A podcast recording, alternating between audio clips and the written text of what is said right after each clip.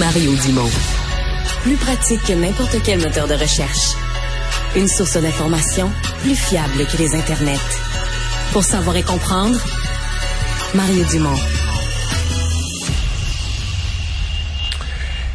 Hydro-Québec qui euh, bon a eu toutes sortes de controverses ces derniers temps, mais là, c'est un rapport qui sort euh, de l'Institute of, Elect- l'Institute of Electrical, Electronics and Engineers, on pourrait dire l'Institut d'ingénierie électrique et électronique, sur, écoutez, c'est quelque chose de très précis qu'on mesure, là, le temps de rebranchement. Lorsqu'il y a une panne électrique, le temps de rebranchement, euh, ils mettent ça en trois catégories, or, argent, selon le, le nombre de minutes avant le rebranchement en moyenne, là, or, argent et bronze. Et euh, ben bronze, là, c'est cent soixante-huit minutes. Et là, Hydro-Québec est très en bas, là, même du standard bronze, à deux cent quarante-huit minutes. Euh, et semble-t-il que selon le dernier rapport d'Hydro, ça irait pas dans la bonne direction. C'est pas en, en baissant, mais ça s'en va en augmentant. Alors, on va en discuter tout de suite avec Sandrique Bouchard, porte-parole d'Hydro-Québec. Bonjour, M. Bouchard. Bonjour, M. Dumont. Qu'est-ce qui se passe? On était habitué de, de, de penser au Québec qu'on était les champions en matière d'hydroélectricité, de transport d'électricité.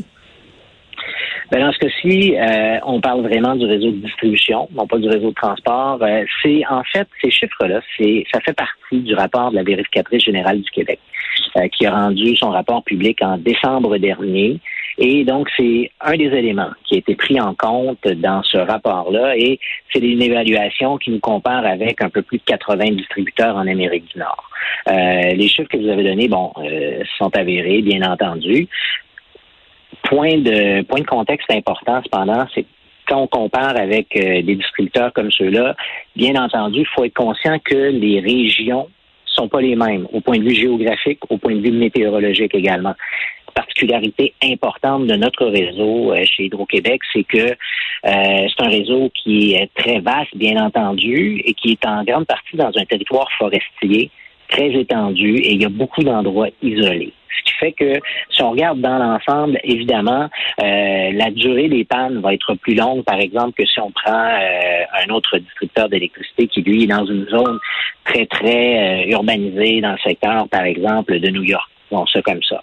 Autre point important, on est dans un secteur géographique où les épisodes de verglas euh, sont, sont présents, ils ont tendance à être plus, ils ont tendance à plus durement nous affecter, puis bien entendu, ben ça a un impact important sur un réseau de distribution d'électricité aérienne. Donc, est-ce que ce sont les verglas, les, les, les périodes de verglas qui ont fait euh, grimper les temps d'attente? Je me souviens pas par cœur, deux mille vingt, deux mille vingt et un, est-ce qu'il y en a eu tant que ça de grands épisodes de verglas?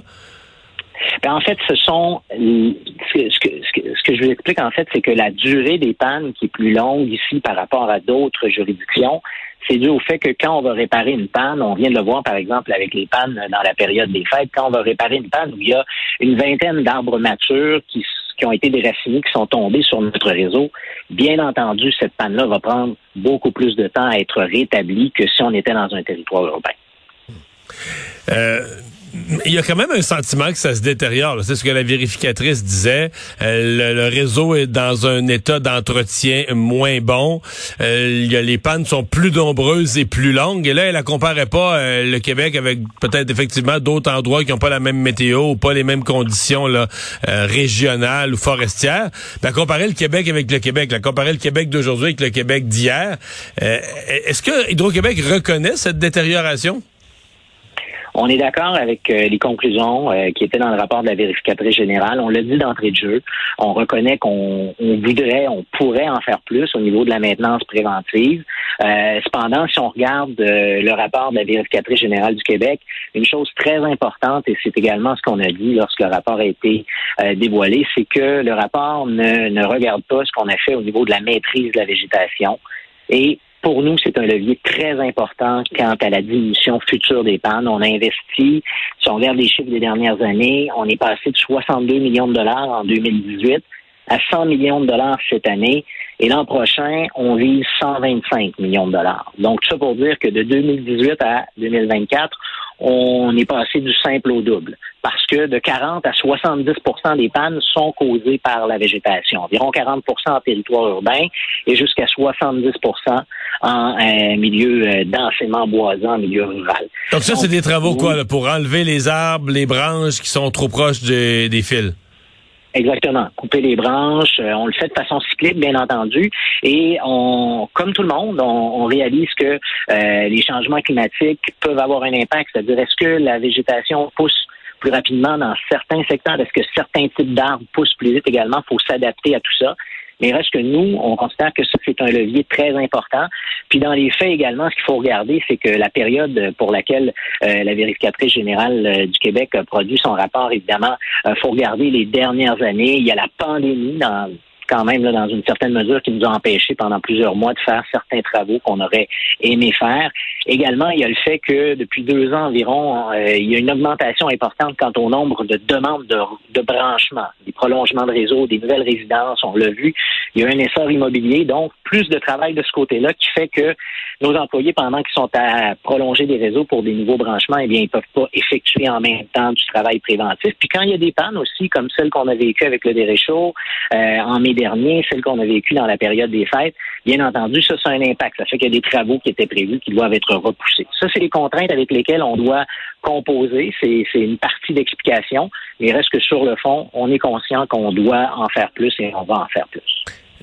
Et vous dites en faire plus. Est-ce qu'Hydro est à l'étape de se donner des, des cibles, des objectifs, des objectifs chiffrés? Je donne ça en exemple, des objectifs chiffrés. Le voici de combien on veut euh, améliorer ou de combien d'heures ou de minutes euh, on veut par, par panne. Euh, est-ce que vous êtes donné des objectifs chiffrés pour améliorer le, le fonctionnement?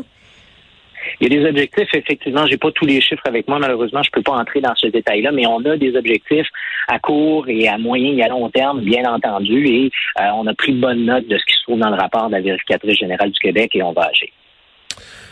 M. Bouchard, merci d'avoir été là. Merci. Au revoir.